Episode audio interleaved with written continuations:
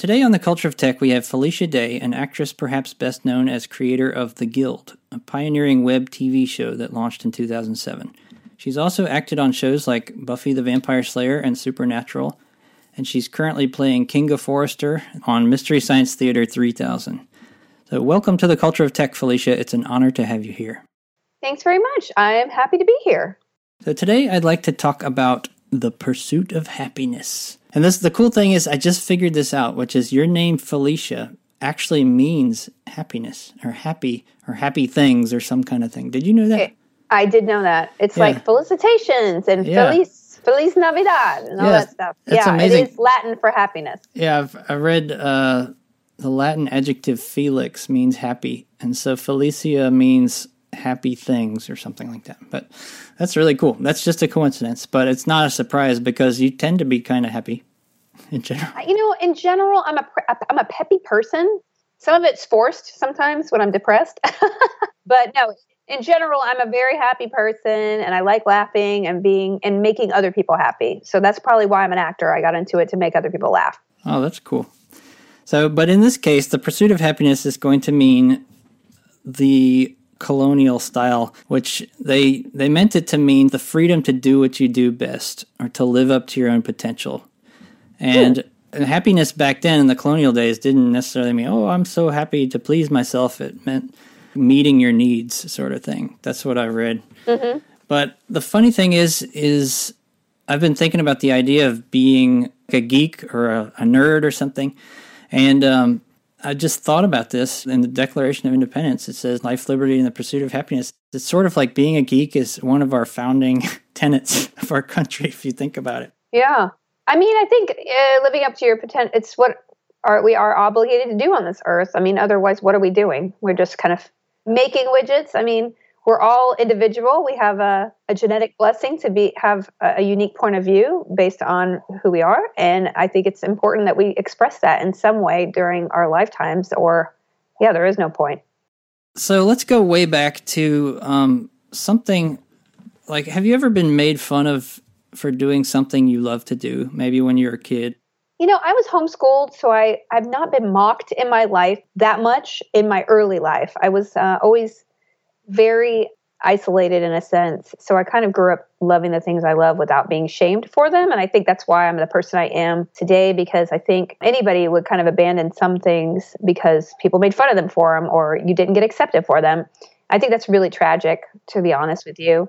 And I'm very grateful for not having that upbringing.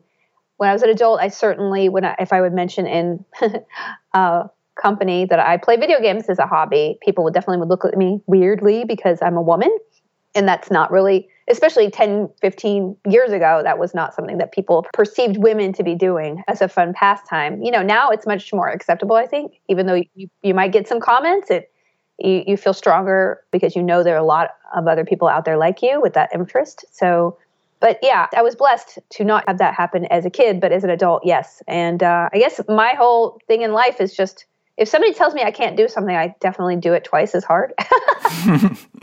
I don't know if that's a, a, good personality trait or not, but it's it's seen me well. That's funny. I was actually thinking about that because uh, Felicia and I have talked before. Uh, a few years ago, I interviewed her for my blog, Vintage Computing and Gaming, and at that time, I had just read her book called "You're Never Weird on the Internet," almost, which is a neat memoir where she talks about how she has essentially. I, I, I would summarize it by saying it's how you embraced what you love and you turned it into a career essentially. Just you embraced who you are as a person and sort of your your own weaknesses turn into strengths when you develop the guild and things like that. And um, now i forgot what point i was making. Oh yeah the homeschool thing.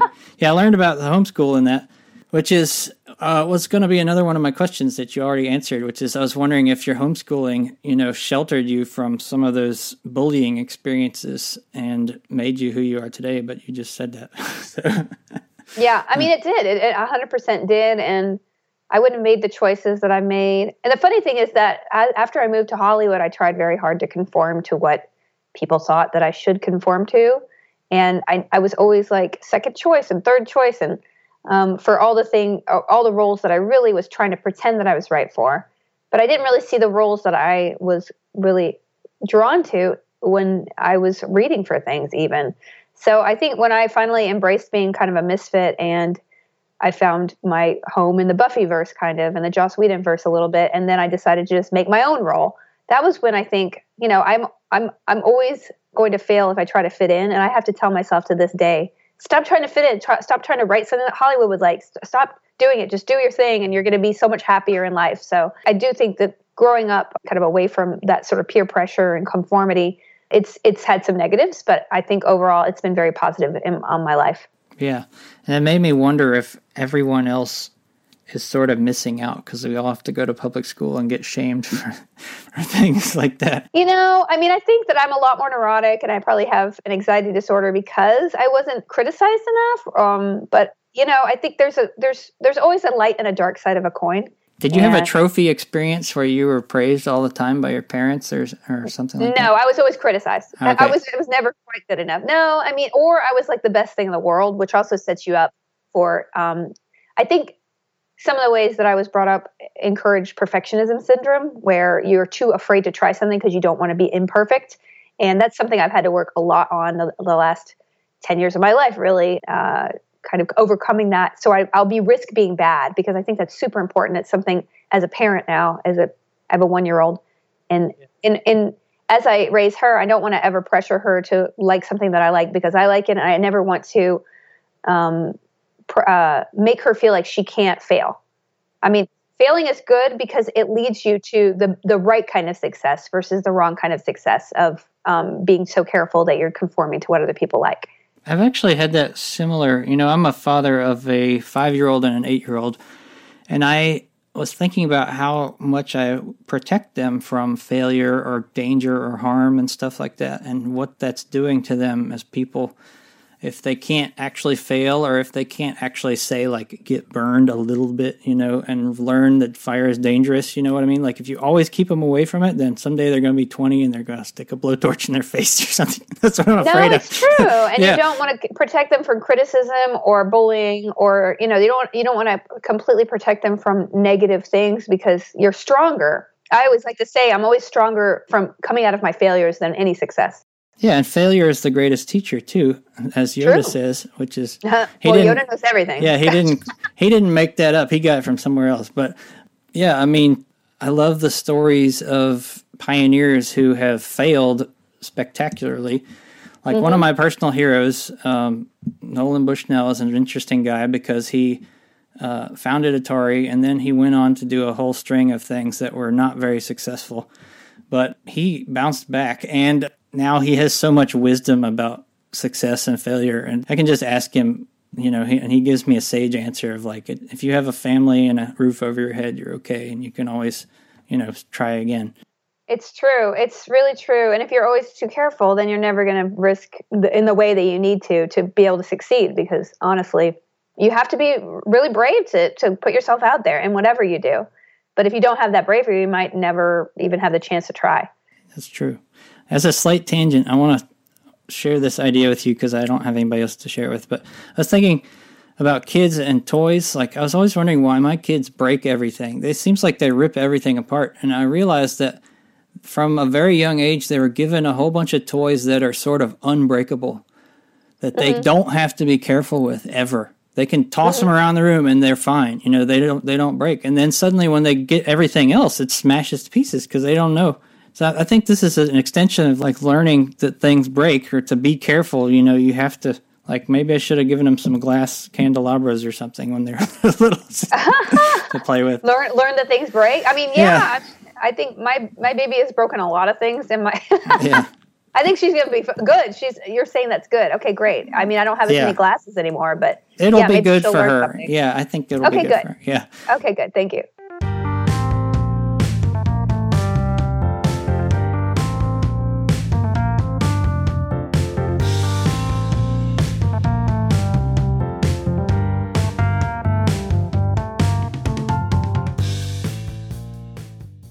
Are your parents geeks?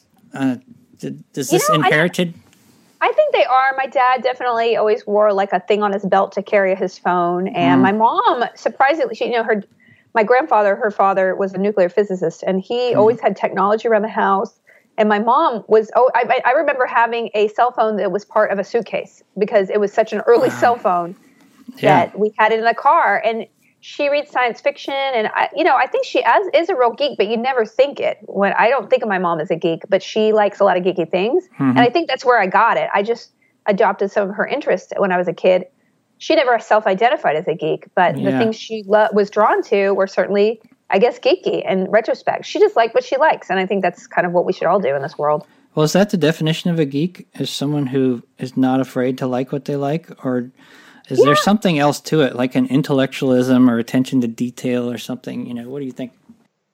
I mean, I think geek, the word nerd and geek are just, I mean, they're very overused, but at the same time, um, I think there is an aspect of being overly enthusiastic and knowledgeable about something and excited to share that with other people. Yeah. I think the geek, the geek one is more of a social thing, like, and I think nerd is what, like maybe a less social version of that definition. Yeah, I get it. Like you geek out over something, you talk about how mm-hmm. cool it is, like all the little details, and that's really neat. So, do yeah. you uh, mind being associated with the word geek? Some that seems like a description, like queen of geeks and things people say about you. What do you think? I mean, I don't that? love that either because I'm like, I, you mm-hmm. should never anoint yourself a queen. That just seems like a really yeah. bad idea. But um, yes, I uh, let them eat cake.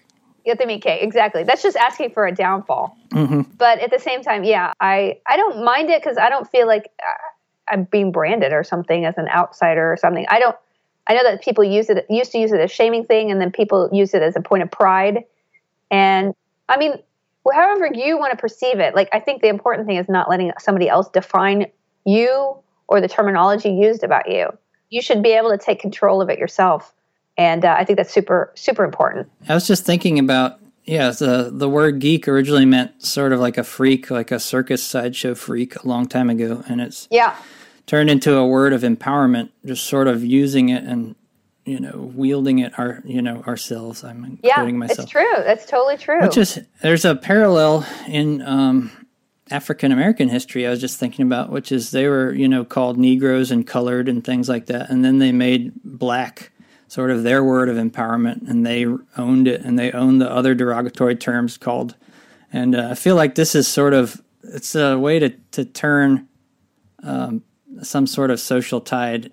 Well, I think shame when when someone is trying to make you feel shame, I think it's important to um, the best thing you could do is not have it affect you, because the the whole thing I think the, some of the root of the problems of humanity is that we try to make other different and shameful because we think that we are superior to other people. We, as in the person who would shame other people for being different, yeah. um, whether it's for race or people, what people look like or what they're interested in mm-hmm. um, or their religion. You know, like they're from it runs the gamut of severity, but there's a base instinct of humanity to shame what is not like you. Yeah. And that I think mm. is the root of what I have a problem with because I think we are all richer the more different we are. We learn from each other. Um, yeah. And you see the world differently, and you realize there is not one way to see the world or other people. There are every single person sees. It's like color. We supposedly we never all of us don't see color exactly the same way. We just don't know that. Hmm. And that's kind of like point of view on the world as well, I think. Yeah, that's amazing. I wonder if we are at a transition point where we don't all try to conform to some sort of um, artificial standard and we're all allowed to do what we do best and love what we love thanks to uh, you know i mean i think that's a nice idea but i think if you look at the political atmosphere now i think there's a big backlash against that um, mm. from people who are threatened about um, certain demographics who are threatened about their standing and um, threatened by diversity and other voices maybe ascending above them in their perception, which I don't think is necessarily true. Um, but I think I think there is a backlash happening, um, and I hope that you know people are strong and just say, you know, everyone can be who they are, um, but I'm not going to be lesser than you anymore, or or at all. yeah. Yeah, I think that obviously the culture wars have accelerated dramatically um, because of our connectedness. But I also feel like it, you know, it is a, what allowed us to know that there's other people like us out there. Uh, if we're true. in niche Absolutely. groups, you know. Absolutely, and, uh, I think the, the, the good and the bad of the internet is that it allows people to congregate and feel accepted no matter what they, their point of view is. Yeah, and, and yet strong. and yet there's unhealthy groups who also congregate, of course, too. So, exactly. I mean, uh, Double-edged sword. For, unhealthy for society at large. Yeah. But yeah.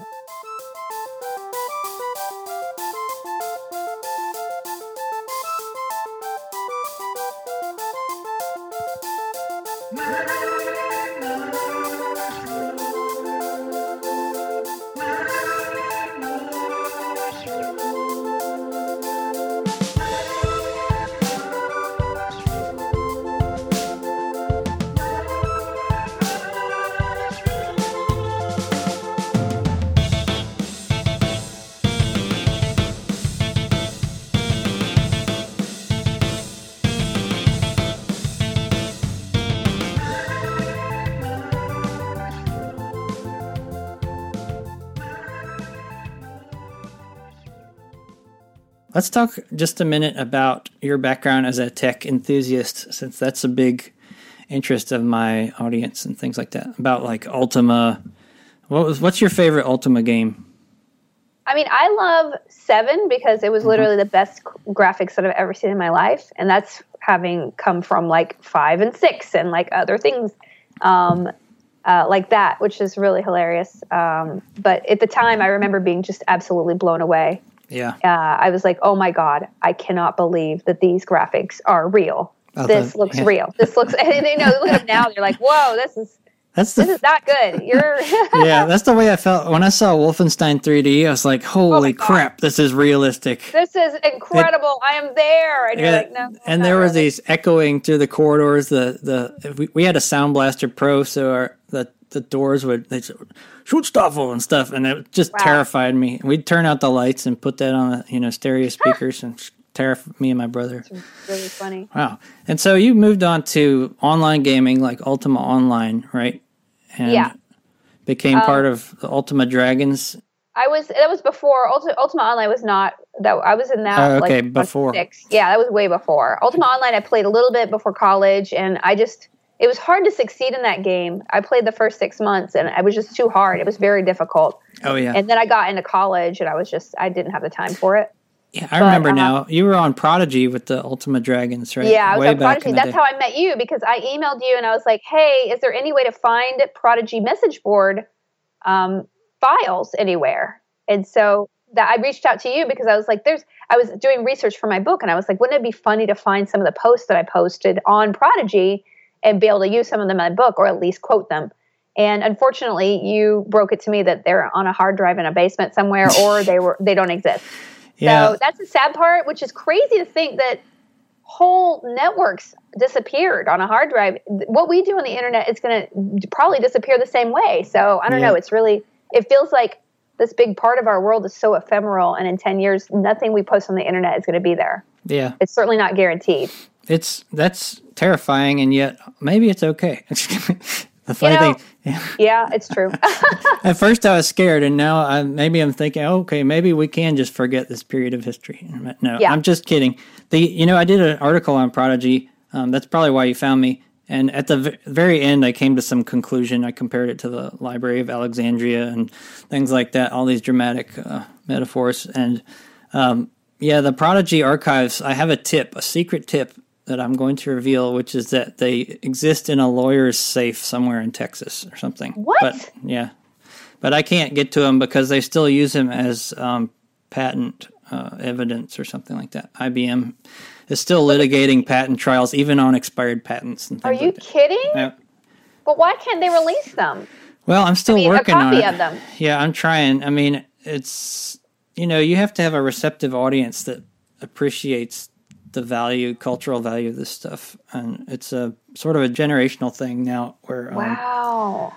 folks like us who grew up with it, um, or were older, even when we grew up with it as teenagers, um, we value it, and the the older generation just thinks of it as a product and a you know financial Yeah, but issue. I mean, what I don't understand is that it's owned by every, you know, I, Yeah. you'd think that hey i own a little bit of this because it's me you know i mean there's Yeah. no reason to not release a part of it at least online Well, I'm still. I have a group on Slack. We talk about Prodigy restoration, uh, the Prodigy restoration project, and we're trying to reverse engineer the Prodigy client and things like that. Mm-hmm. Somebody just Oh, had fun. a breakthrough where they could render the Prodigy graphics, NAPLPS, they call it uh, NAPLIPS, in JavaScript on a browser. So that's a first step. Wow. The goal is to make, I want to like extract Prodigy pages that have come from cache files. That's another thing in my article.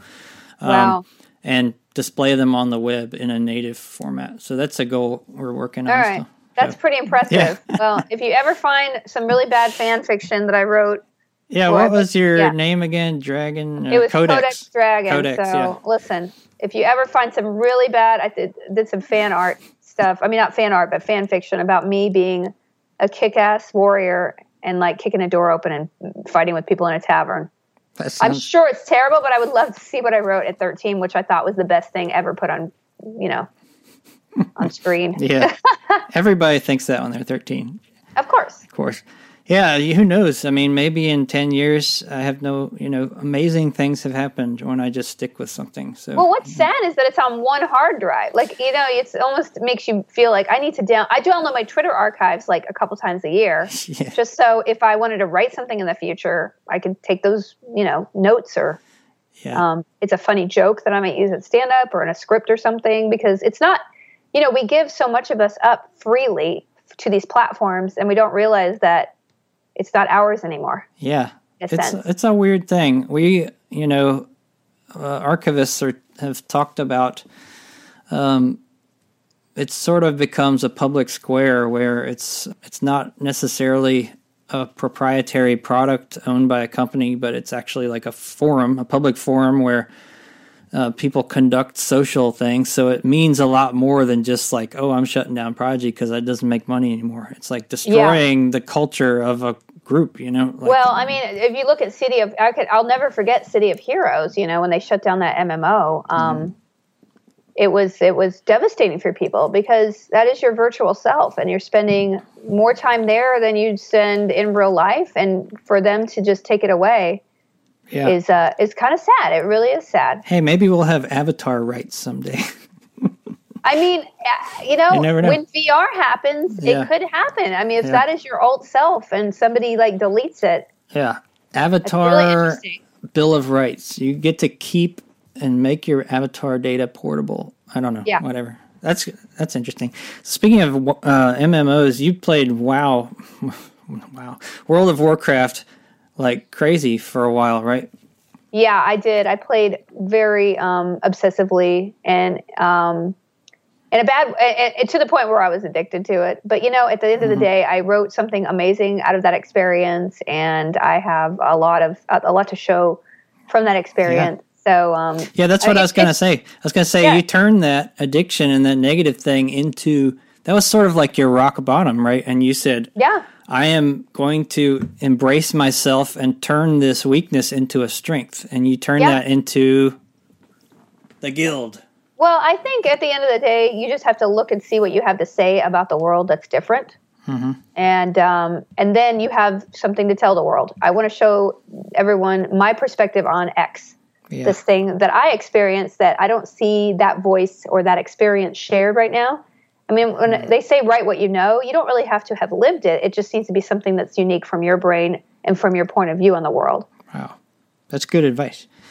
Now, thinking of the guild, I was just thinking about how World of Warcraft was so huge back then, but it's It not so big, yeah. not really anymore. But like, pretend you're ten years younger now. If you had to do a show like that, what would it be about? Because it's not like the the thing anymore. You know, I know. MMOs. I mean, it's it's most mostly like Fortnite and you know Pug, you know those kind of Pub- uh, yeah PUBG, yeah those kind of things. Like that's what every um, that's what everybody plays, and it's less it's more less centralized around a show, and it's Yeah. more centralized around a, a group of people. Uh-huh. Who just know each other and play games together, or like a, a, a community around like a celebrity Twitch, Twitch or YouTube streamer. So it is really interesting. Um, yeah, it's not as germane. That whole guild idea is not as germane because you don't necessarily pick up random people and become totally, you know, um, buddies with them. and buddies with them. Yeah. Yeah, I was thinking maybe there's a parallel in something like World War II or something, not in the sense that it's as that important, but Um, Yeah. You know, it was a thing where everybody in America, all the men in America went and fought together, all different people from different backgrounds of life for Mm-hmm. about five years or so. And then um, they stopped, you know. Yeah. But then they were all, you know, they had old war buddies and old things. And now people maybe just have old guild buddies and old MMO buddies, you Yeah, know, like Uh, something yeah, they we, went through. we, we did Katoon together. We were the ones, the only ones that take down Yeah. that boss. That's kind of funny, actually. Adelaide. You know it's gonna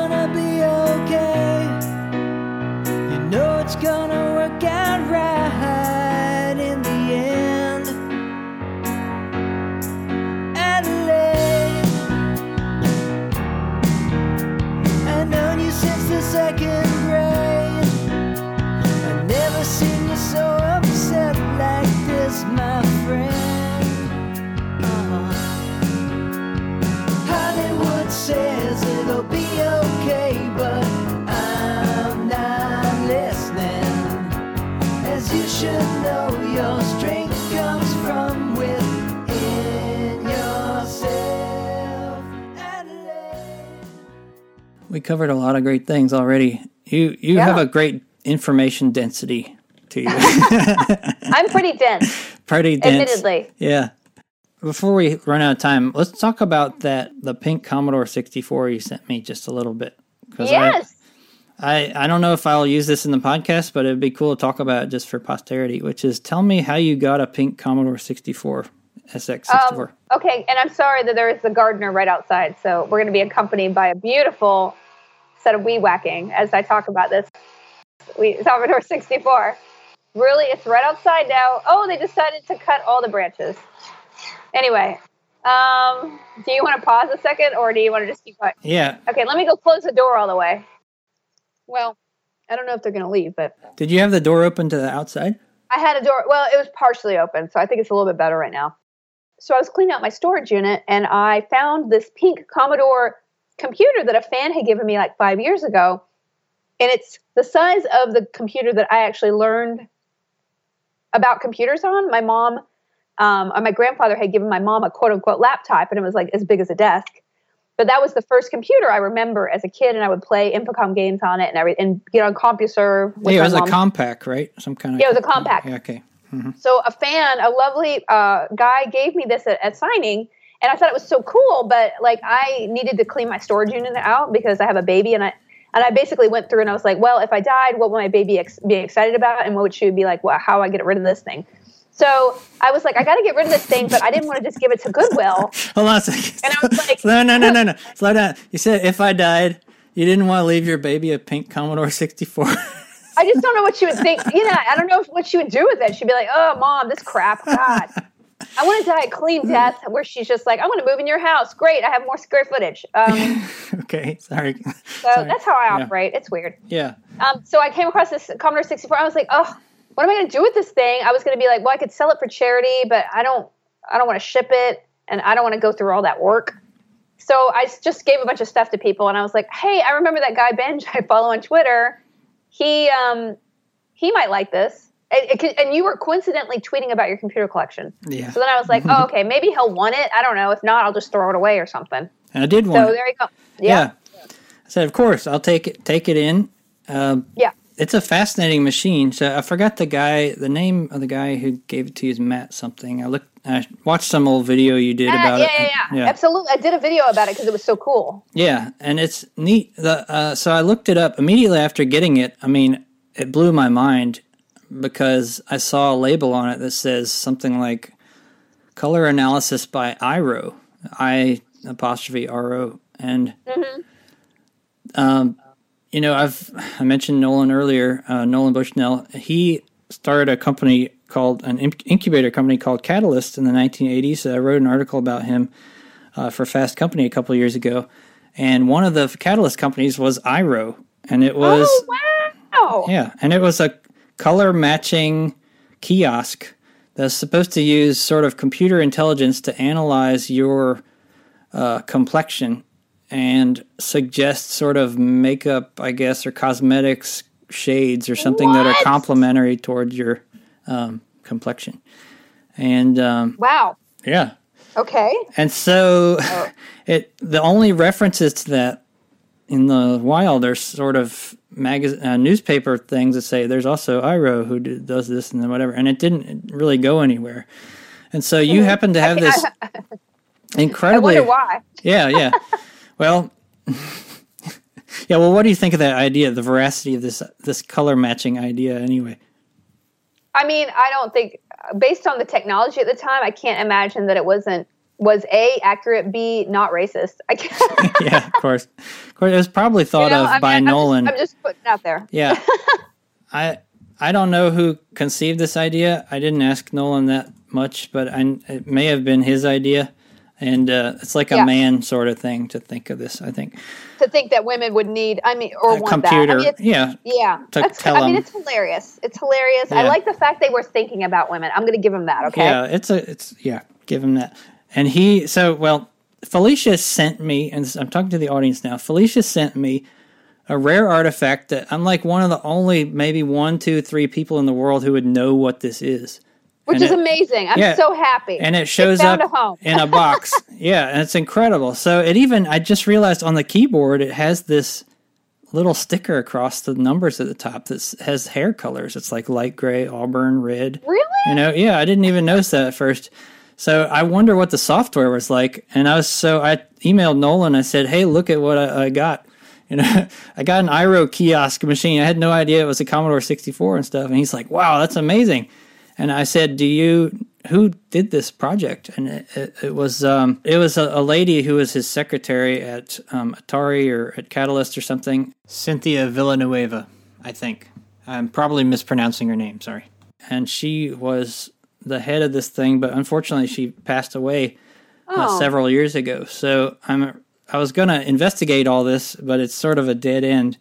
I might try to find her family or something and ask her about it, but it makes me wonder how this thing ended up in New Jersey, which is where it originally was Were there were sold many on. of them? Were they not? Were they many of them sold or what? I bet there's just a couple like prototypes out there in stores. you Wow. know? So it wasn't even like something that got mass produced. No, this might be the only one in the world for all I know. I know mean, it Matt could be told me it was one. rare, which I forgot until I said it to you. But I was like, well, you know, he has a collection. It's better. Yeah, well, the funny thing is, so I Googled it right after you sent it to me. What's the history of this Commodore 64? And I found first it was on eBay earlier that year of whatever year it was you got it. And Mm-hmm. it was from New Jersey. And then somebody bought it, apparently the guy who gave it to you. And then people were talking about it on this forum. They said color analysis by Liza or something. They misread the name and totally threw them off. And they're like, oh, that's just some, you know, idiot painted it pink and it's just a Commodore. You know, it doesn't mean anything. You know, and so um, lucky for lucky for me, um, that's not true. So yeah, What thanks. else did I give you? I gave you something else the too. What was the it? Ouya, Oh, the Ouya. Yeah. I don't know how to pronounce Ouya. that. Yeah, It's an Ouya. Ouya. It's just Yeah. an Ouya. Yeah. It was a. It was. Prototype. Linux, isn't Oh. it Linux or something? Yeah, it's was like an Android. It's an Android console. Um, it's the developer version of the Ouya. Yeah, the developer version. Yeah, yeah. Because they gave me one early because they wanted me to. They asked me to just judge a gaming competition, and I was Yeah. like, "Yeah, great." The funny thing is, I, I figured that out just by pl- playing with it because I said, okay, Felicia has this. There's a list of games that are, and like, what was she doing with this? Oh, she must be judging a game contest. So I Googled it, and there it was.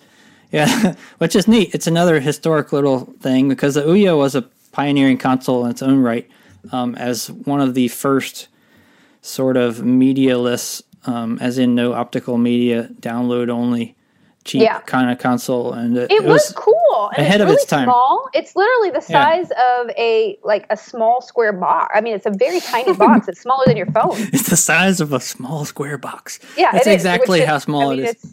It is a small square box. It's not like that's not the best um, comparison. It's the size of a, the world's largest die. You know, Yeah, like it is. It six does look sided like a twenty-sided die. They could have released a limited edition twenty-sided, Okay, uh, no, a six-sided die. Six sided, yeah. Well, have you seen those twenty sided dies that came from ancient Rome and stuff? Have you seen Yes, that? I have. You know, what? I went to the British Museum, and of course, there's actually uh, in in London. I'm going to London in a couple weeks. Um, I'm going to MCM, MCM London. I'm a guest there, Mm-hmm. And there is a section of the British Museum that has a bunch of very early toys. Wow. And there are some six sided dice in the Egyptian wing, in the Assyrian wing, which Whoa, fascinates me. Assyrian even. I know. It's, I mean, it's even more obscure. Yeah, it's even really have- older. Yeah. But that's just, crazy. So nerds are like they're from the dawn of civilization. Yeah. Yeah. It, it is true, and gaming is from the dawn. I, I, I read somewhere there's a British museum, there's a museum of play or something, and it has like historic things from hundreds of years ago about like dolls and things like that. And I really want to go. Just Man. it's obvious, you know. It's listen, no, somebody was kicking around a ball when we were Neanderthal or Yeah. around Neanderthal times, and when we were just starting out. And you know what they called it? Neanderthal ball. Oh boy, is this over yet? Yeah, I gotta go there. My brother went to the British Museum. I think they had the, the Rosetta Stone there. Oh, it's fascinating. It sent really me a is picture, wonderful. and I said, "That's the Rosetta Stone." And he said, "Yep." It's Yeah. one of those things where you you watch this movie or something, and they find this ancient ark that has like dinosaur language on it and stuff, and it's like Yeah. the greatest thing that ever happened. And but there are real things like that out there, and they're in the British Museum, which is amazing. I want to go see them. Wow. No, you should go. It's it's one of my favorite museums I've ever been to because there's just so much to see. the Louvre as well, but you kind of have to do that in three days because it's so big. But Louvre. the Louvre. Louvre. Yeah, I can't do that.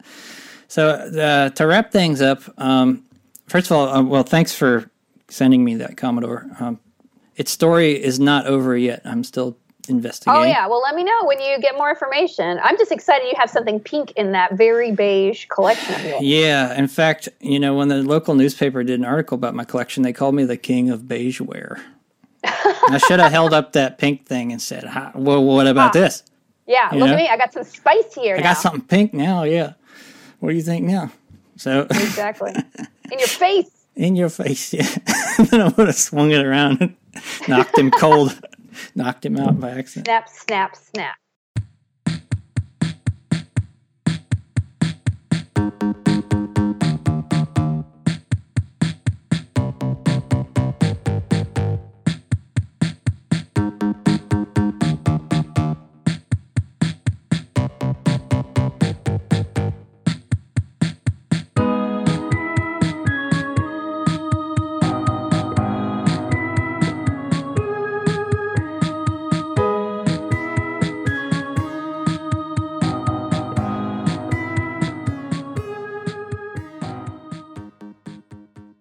So my last question is: Do you know what Joss Whedon's favorite video game is? I do not know what his favorite video game is. I just know that Joss is not a big gamer himself. Mm-hmm. So I would imagine it would be something from like a long ago, like Pong or something, or like Centipede or mm-hmm. Mister. But honestly, I just know that he's not a gamer himself. That's just not what, something he does for fun necessarily. But he he loves doing like charades and things like that, like you know, in person kind of stuff. I'm not sure if he plays board games either, but I need to get work on that. I need Yeah. to convince him to play some board games. That's Figure a good idea. out. Yeah. I'm gonna bring him a board game next time I see him Bring now. Bring, bring him a board game. I will insist. Um, yeah, so I don't really know. I don't really know if, if he has one, but I'm talking out of term because he could listen to this and be like, hey, I'm a huge gamer and this is my favorite game. So I will stand corrected. I am happy to be corrected.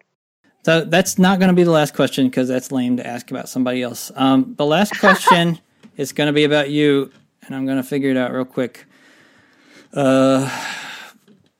On the fly. Yeah. Uh, what is um, your greatest regret or your greatest triumph? I don't know. Pick which one you want to answer. I mean, I think my greatest regret is just not enjoying the moments of things versus always looking ahead and trying to run to something new. I think, and especially just in retrospect, I feel like I, I I achieved a lot of great things that people admire me for, but in the moment, I didn't enjoy them. I didn't enjoy the success of them. I didn't enjoy the struggle of them. I think the most important thing is to make sure you're doing something that you enjoy the daily process of, because cumulatively, it doesn't matter what your success is. It'll still it'll feel you'll feel regret that you didn't um, savor it more. And whether it's time, you know, people say that about your kid. Enjoy the time because it goes so quickly. well, you should enjoy everything because Yeah. it goes so quickly. And Well, uh, Oh yeah, man, the children they grow up so fast. It's insane. I had no idea because there's that relative this this thing where you when you're older per- perception of time yes, goes goes faster. faster. And when I was a kid, every year was like 10 years. You know, it's like, oh, Yeah. it's never going to end. You know, but when my kids have trouble in school now, it's like, well, they'll be in next a grade in like a couple months from now. You know, new new teacher, it's, true. okay. But then that's even more of an argument, just because kids. I mean, we're aging at the same time, whether we have kids or not. So So there's probably a way to slow down the perception of time if you do like really Yeah. detailed, minute, like they assemble do say miniatures. that, and that's why you're supposed to do things that require concentration because you slow down your time. You slow down the time that you're experiencing. So being on Twitter, like I'm trying to train myself to, if I want to go to Twitter. Um, I mean, I do it part of my job, and I do it because I enjoy it. But I just casually checking whenever I try the impulse. I try to encourage myself to do a crossword um, on, the, on the on the New York Times app, or do some Duolingo and learn a couple Spanish words, or read a book on my Kindle. So, and Yeah. I I've started doing that, and I feel a lot more enriched, and I feel like I'm accomplishing something every day versus like just rage rage tweeting, you know. Rage um, tweeting political things. yeah. what, what's the last book you read? Um, you know, I've oh God, what was it? Um, God, I can't even remember. I mean, I had a, I had a romance book club called Vaginal Fantasy. We Oh, did yeah. like a video. Vaginal we just ended it. Yeah, we Uh-huh. just ended it, but we read a really great book, and I can't even remember the name of it. I've been I've been reading like a book on how to become fluent in languages because I'd rather do that than study language. Yeah. clearly. You'd rather goal is to learn learn about how to. Spanish. Yeah. I know. I, I'll learn how to do it without doing it. And um, there's a book I just bought, a biography of Leonardo, Leonardo da Vinci that I really want to dig in because I do feel like when I read nonfiction, time slows down more. I'm all about slowing down time because I want to live uh, long. Yeah, I know. I, I do too. We just, my wife and I have been watching this show called Outlander, which is oh like yeah, a sort of like a romance novel in um, miniseries form or something. It's yes, it is. Re- I read all the books. I Oh, don't wow. watch the show, but it's Mhm. a really good show. I just I don't have time anymore. Yeah. I played video game for three hours last night. Well, two and a half hours, and it was I played this game called Kingdoms and Castles. It's kind of like a a simplified SimCity, but it, for kingdoms. And it, I was like, this is the best two hours of my life because I haven't played like just wasted, not wasted, but I haven't just enjoyed myself playing a video game without streaming it in like months and months and months. You have a Uh, baby now, and you can't. You don't have the time to do that kind of stuff. Exactly. I stream Yeah. on Saturday nights on Twitch for fun Yeah. because I'm like, quote unquote, it's my community. And it's really just an excuse to hang out with people. Yeah, it's a good idea. But like I did it alone. I played this game alone, and I was like, "This is fantastic." Yeah, that's awesome. Actually, I, this is the actual last question. This is it. This is it. Nothing more. Uh-huh. Okay. What do people get wrong about you the most? That's what I want to know. Um, wow, I don't know. I think they think I'm confident. But you're not. Yeah, and I guess um, I don't do. I, I think some people cynically th- think that I'm calculating in what I do, and like adopting nerddom for my. own. I mean, that's those are the haters kind of people, and that just confuses me because honestly, there's so many other ways to make it in Hollywood. I haven't, made it in Hollywood. I think the perception, actually, that's probably the best one. Uh, the perception that I've made it in Hollywood, quote unquote, that people offer, you know, tons of jobs and all this stuff. I'm like, no, I'm still struggling. I'm still, you know, I work a, a lot. I'm on a couple of TV shows now, and I'm very blessed right now. But it's always ups and downs and ebbs and flows, and success followed by failures and failures and failures, and then another success. And there's never like you're never always successful. Even the best people. Um, you're always going to have your down moments and your setbacks, and those are the great parts where you can kind of reevaluate and make sure you're on the right path. And so, I guess those are a couple of things: confidence and success. Those are all outside perceptions that we all impose on other people, when in fact none of us has it all the time. Except me. Just kidding. Exactly. There you Yeah, go. no, I yeah, it's always a struggle. It's always a struggle, and we're always fighting ourselves, like inside. It's the the, the voice inside you, you know. We can't just accept ourselves. It's just so crazy. Yeah. Well, it's been wonderful talking to you. It's been lots of fun, and so thank you for doing this. Yeah, no problem. I'm excited. Um, and uh, hopefully uh, you find out more about that pink laptop. I, I I'll let you know when I do. I'll I'll figure it out. So awesome. Okay. thanks again. Have a good day. See you later. Bye, right. Ben. Talk Bye. to you later. Bye bye.